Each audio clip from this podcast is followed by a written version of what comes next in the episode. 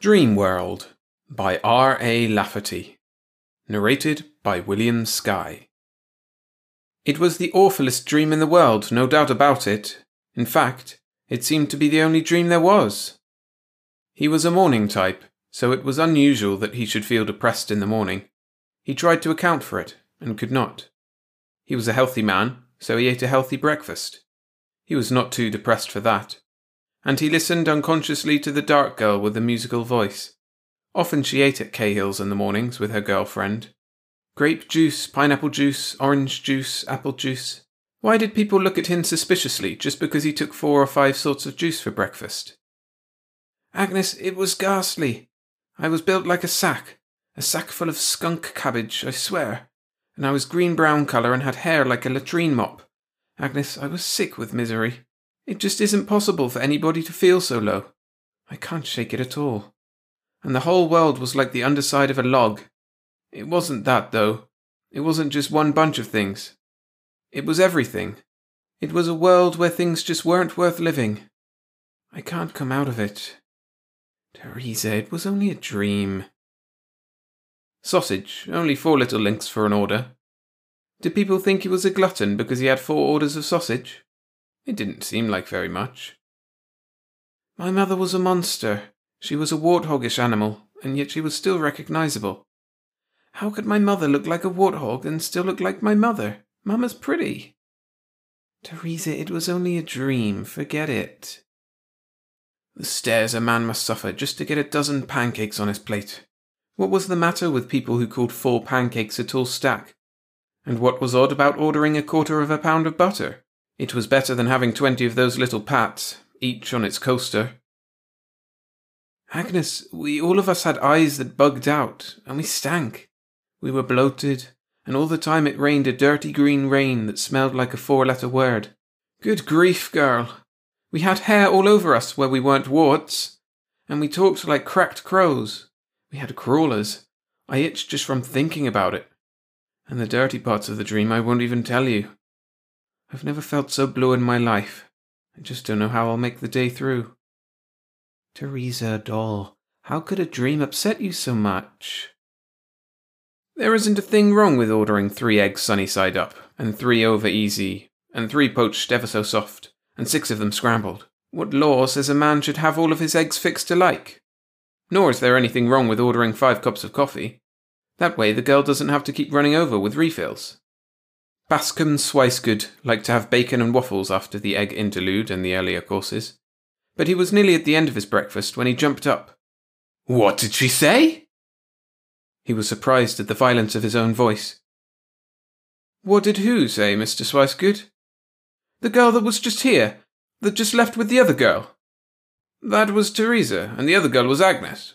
Or else that was Agnes and the other girl was Teresa. It depends on which girl you mean. I don't know what either of them said.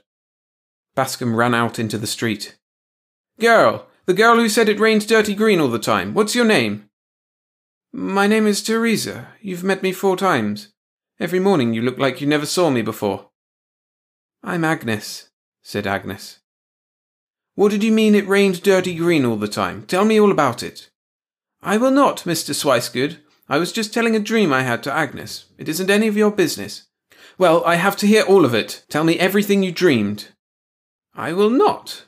It was a dirty dream. It isn't any of your business. If you weren't a friend of my uncle Ed Kelly, I'd call a policeman for your bothering me. Did you have things like live rats in your stomach to digest for you? Did they— Oh! How did you know? Get away from me. I will call a policeman. Mr. McCarty, this man is annoying me. The devil he is, Miss Ananias. Old Bascom just doesn't have it in him anymore. There's no more harm in him than a lamppost. Did the lampposts have hair on them, Miss Teresa? Did they pant and swell and smell green? Oh, you couldn't know, you awful man! I'm Agnes, said Agnes, but Teresa dragged Agnes away with her. What is the lamppost jag, Bascom? Asked Officer Mossback McCarty. Ah, I know what it is like to be in hell, Mossback. I dreamed of it last night. And well you should, a man who neglects his Easter duty year after year. But the lamppost jag. If it concerns anything on my beat, I have to know about it. It seems that I had the same depressing dream as the young lady. identical in every detail. Not knowing what dreams are, and we do not know, we should not find it strange that two people might have the same dream. There may not be enough of them to go around, and most dreams are forgotten in the morning. Bascom Swicegood had forgotten his dismal dream. He could not account for his state of depression until he heard Teresa Ananias telling pieces of her own dream to Agnes Schoenapfel. Even then it came back to him slowly at first, but afterwards with a rush. The oddity wasn't that two people should have the same dream, but that they should discover the coincidence, what with thousands of people running around and most of the dreams forgotten. Yet, if it were a coincidence, it was a multiplex one. On the night when it was first made manifest, it must have been dreamed by quite a number of people in one medium-large city. There was a small piece in an afternoon paper. One doctor had 5 different worried patients who had had dreams of rats in their stomachs and hair growing on the insides of their mouths. This was the first publication of the shared dream phenomenon. The squib did not mention the foul green rain background, but later investigation uncovered that this and other details were common to the dreams. But it was a reporter named Willie Waggoner who really put the town on the map. Until he did the job, the incidents and notices had been isolated. Dr. Harome Judas had been putting together some notes on the Green Rain Syndrome. Dr. Florence Appian had been working up his evidence on the Curex ventriculus trauma. And Professor Gideon Greathouse had come to some learned conclusions on the inner meaning of warts. But it was Willie Waggoner who went to the people for it, and then gave his conclusions back to the people. Willie said that he had interviewed 1,000 people at random. He hadn't really, he had talked to about 20. It takes longer than you might think to interview 1,000 people. He reported that slightly more than 67% had had a dream of the same repulsive world. He reported that more than 44% had had the dream more than once, 32% more than twice, 27% more than 3 times. Many had had it every damn night, and many refused frostily to answer questions on the subject at all. This was 10 days after Bascom Swicegood had heard Teresa Ananias tell her dream to Agnes. Willie published the opinions of the 3 learned gentlemen above, and the theories and comments of many more. He also appended a hatful of answers he had received that was sheer levity. But the phenomenon was not local.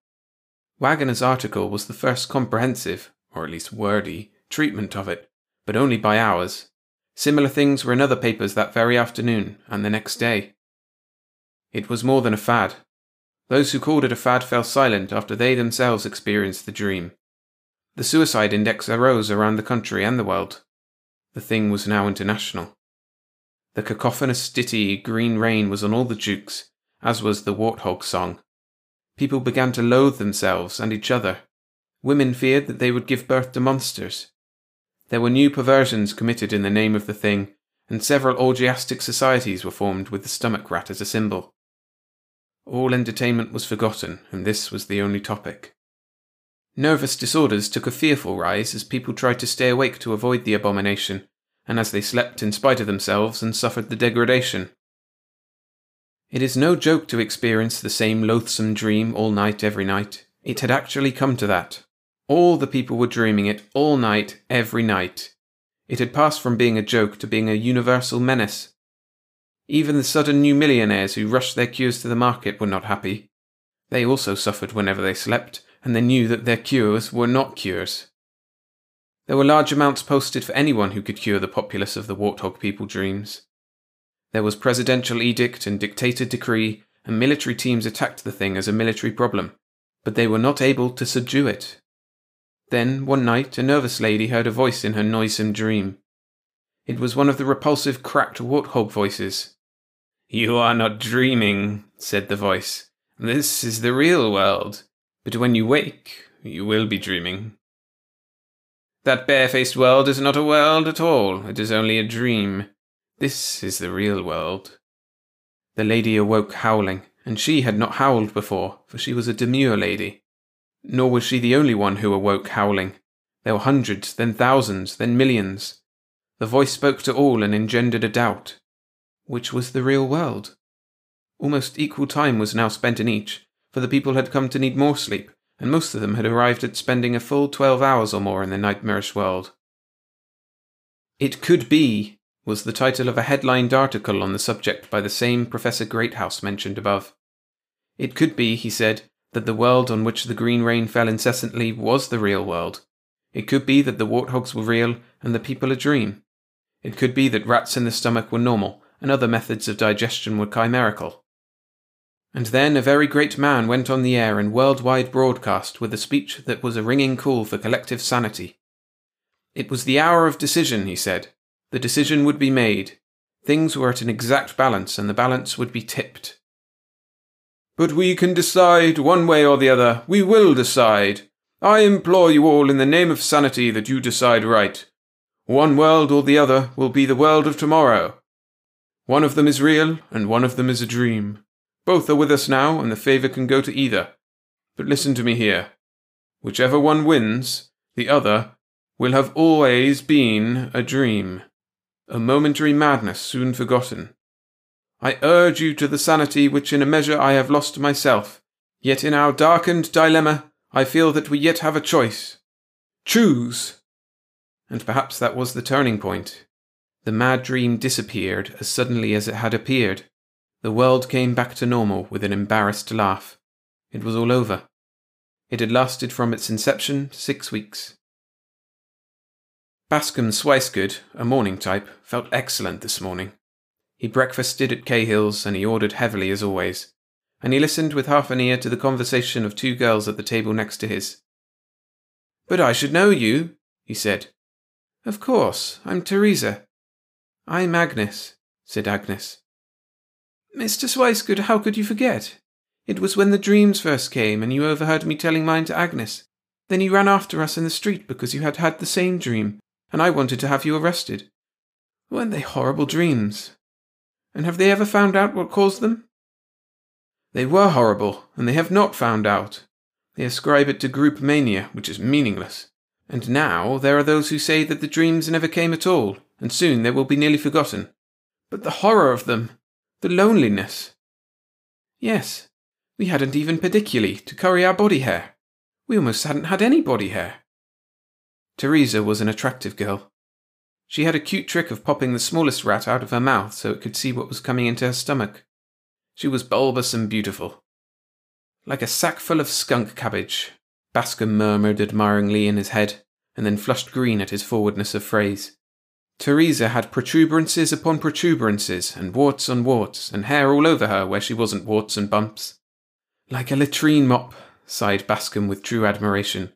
The cracked clang of Teresa's voice was music in the early morning. All was right with the earth again.